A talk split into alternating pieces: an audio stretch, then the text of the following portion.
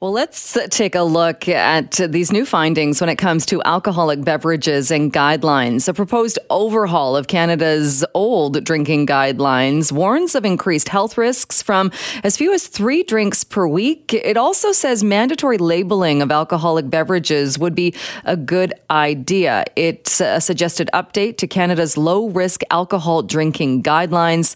And the Canadian Centre on Substance Abuse and Addiction is taking a look at those numbers and putting forward that message once again that less is better when we are talking about alcohol. Well, Dr. Peter R. Butt is an associate professor of academic family medicine at the University of Saskatchewan and joins us now. Thank you so much for being here. Good morning. Good morning to you. Uh, any surprises as far as we know that there are risks that go with alcohol consumption, but I think uh, a lot of people are looking at these numbers and thinking they are they are very very low. But any surprises there for you?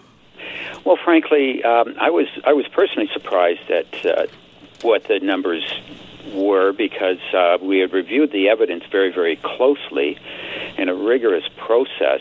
Um, but until we actually did the risk curves and saw where the thresholds were, uh, we didn't anticipate that they would be quite so low. So this is a reflection of the toxicity, if you will, of alcohol and the impact it has on people's health. So, looking at the findings, then, so the risk is negligible to low if you're somebody, if you have two drinks a week or, or less than two drinks a week, and then not a huge surprise gets more and more risky as you have higher consumption? Yes, that's absolutely right. And the comparison that we used were people who were lifelong abstainers.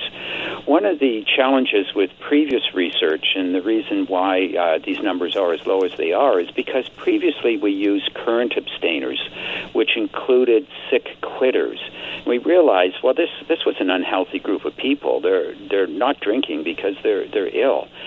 So lifelong abstainers um, was the comparison, which is a much more accurate way of looking at what drinking alcohol actually does to one's health.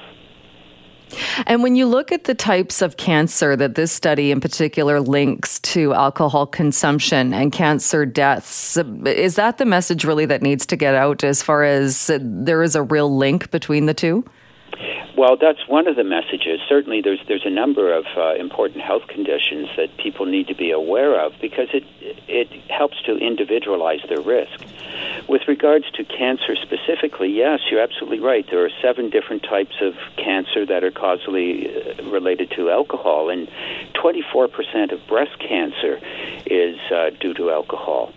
20% of colon cancer, 15% of rectal cancer, 13% of liver cancer, and so on for the mouth, the throat, the, the larynx, the esophagus. It's important that people are aware of this, and uh, that's one of the fundamental principles uh, that we're engaged in with this project is ensuring that, that people are informed so they can situate their drinking in that continuum of risk and make informed decisions. Uh, one of the questions that I keep hearing is, uh, th- but people uh, suggesting, well, wait a minute, aren't there other studies? haven't we been told in the past that having a glass of red wine a night uh, with dinner or drinking a moderate amount of red wine is actually good for you? You're absolutely right. And that was based upon um, previous evidence and when they were looking at the cardiovascular impact of, of alcohol.